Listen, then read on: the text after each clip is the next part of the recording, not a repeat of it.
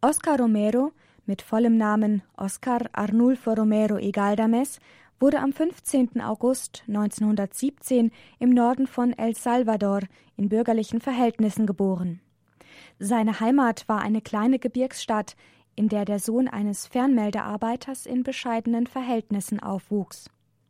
Im Alter von 13 Jahren schickten ihn die Eltern auf das Internat nach San Miguel, eine Stadt im Osten des mittelamerikanischen Landes. Als 20-Jähriger begann Oscar das Theologiestudium am Priesterseminar in der Hauptstadt San Salvador. In Rom, wo er sein Studium abschloss, wurde er 1942 zum Priester geweiht. Ein begonnenes Doktoratsstudium brach er ein Jahr später ab. Er kehrte in seine Heimat zurück und begann dort sein priesterliches Wirken. Nach mehreren Jahren in der Seelsorge nahm Oscar Romero eine Tätigkeit als Redakteur kirchlicher Zeitschriften auf und wurde schließlich Generalsekretär der Nationalen Bischofskonferenz. 1970 wurde er zum Weihbischof ernannt. Sieben Jahre später folgte die Erhebung ins Amt des Erzbischofs der Hauptstadt. Bis dahin galt der Geistliche als konservativ und zurückhaltend. Auseinandersetzungen ging er meist um des Friedens willen aus dem Weg. Es sah so aus, als würde der neue Erzbischof von San Salvador ein gutes Einvernehmen mit der Regierung garantieren. In einer Zeit, in der die Unterdrückung von Arbeitern, Bauern und Klerikern durch das Militär und rechtsgerichtete Clans an der Tagesordnung war. Doch die Brutalität der Militärs und die Not der Landbevölkerung machten aus dem konfliktscheuen Kirchenmann einen wortgewaltigen Streiter für die Armen. Den Wendepunkt brachte ein von Militärs und Sicherheitskräften verübtes Massaker an Demonstranten im Jahre 1977. Die Demonstranten hatten sich auf der Plaza Libertad, dem Platz der Freiheit in San Salvador, versammelt, um gegen den Betrug bei den Präsidentschaftswahlen zu protestieren. Doch nicht nur dieses Ereignis veränderte Oscar Romero zutiefst. Im selben Jahr wurde auch der Jesuitenpater Rutilio Grande und zwei seiner Begleiter ermordet. Bei einem Überfall auf die Pfarrei töteten Soldaten den Priester und schändeten die Kirche. Dem Bischof, der davon verständigt worden war, verwehrten die Angreifer den Eintritt in die Kirche und verhinderten so Romeros Versuch, die geweihten Hostien zu retten. Dieses Ereignis bezeichnete er später als seine eigentliche Bekehrung, die ihn, ähnlich wie beim heiligen Paulus, wie ein Schlag traf. Nach 60 Lebensjahren wurde Bischof Romero klar man muss Gott mehr gehorchen als den Menschen. Christen müssten, so sagte er, kühne Menschen sein. Von nun an begann der Bischof sich radikal für die Armen, Entrechteten und Ausgebeuteten der lateinamerikanischen Gesellschaft einzusetzen. Der, der zuvor alles andere als ein Kämpfertyp war, setzte sich nun umso mehr für die Gerechtigkeit unter den Menschen ein.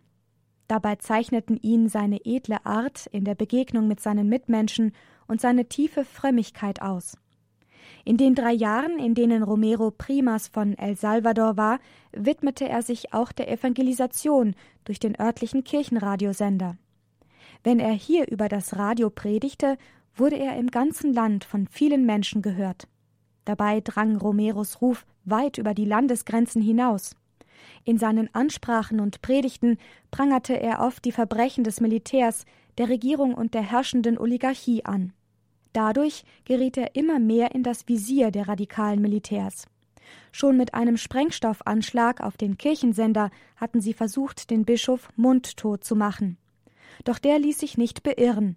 Bis zum 23. März 1980. An diesem Sonntag wandte sich Romero mit eindrücklichen Worten noch einmal direkt an die Angehörigen der Armee, der Nationalgarde und der Polizei. Im Namen Gottes und im Namen dieses leidenden Volkes, dessen Wehklagen täglich eindringlicher zum Himmel steigt, flehe ich Sie an, bitte Sie inständig, ersuche ich Sie im Namen Gottes, machen Sie der Repression ein Ende. Die Armee nahm das als neue Provokation auf. Einen Tag später erklärte der Sprecher des Generalstabes des Heeres vor der Presse, der Erzbischof habe mit seinem Aufruf ein Vergehen begangen, das ihn an den Rand des Gesetzes des Militärs bringe. Das war so viel wie das Todesurteil für den mutigen Bischof. Noch am selben Tag, am 24. März 1980, wurde Bischof Romero während der Messfeier für ein Totengedenken einer mutigen Frau erschossen. Das Evangelium dieses Tages sprach vom sterbenden Weizenkorn. Wenn das Weizenkorn nicht in die Erde fällt und stirbt, bleibt es allein. Wenn es aber stirbt, bringt es reiche Frucht. Wenn einer mir dienen will, folge er mir nach, und wo ich bin, dort wird auch mein Diener sein. Nachdem der Bischof dieses verlesen hatte, sagte er in seiner letzten Predigt Diese heilige Messe, diese Eucharistiefeier ist ein Geheimnis des Glaubens. Gemäß christlichem Glauben verwandeln sich in diesem Moment die Schmähungen in den Leib des Herrn, der sich opferte, um die Welt zu erlösen. Und der Wein in diesem Kelch verwandelt sich in das Blut, das Christus vergoss, um uns zu retten. Mögen sein Leib und sein Blut, dahingegeben für uns Menschen, uns nähren, damit auch wir unseren Leib und unser Blut hingeben, in Leid und Schmerz, wie Christus, der es nicht für sich selbst tat, sondern um unserem Volk Gerechtigkeit und Frieden zu bringen. Lasst uns also eins werden im Glauben und in der Hoffnung. Als daraufhin die eucharistischen Gaben zum Altar gebracht wurden, fiel der tödliche Schuss. Seit der Ermordung von Thomas Becket im 12. Jahrhundert war kein so hoher kirchlicher Würdenträger mehr am Altar ermordet worden. Der Mord an Romero war der Auftakt des Bürgerkrieges in El Salvador, der in zwölf Jahren mehr als 75.000 Todesopfer, davon 70.000 Zivilisten forderte. Zur Begräbnisfeier des Bischofs kamen etwa eine Million Menschen. Dabei feuerten Scharfschützen vom Nationalpalast aus in die Trauernden und verübten ein Massaker mit 40 Toten.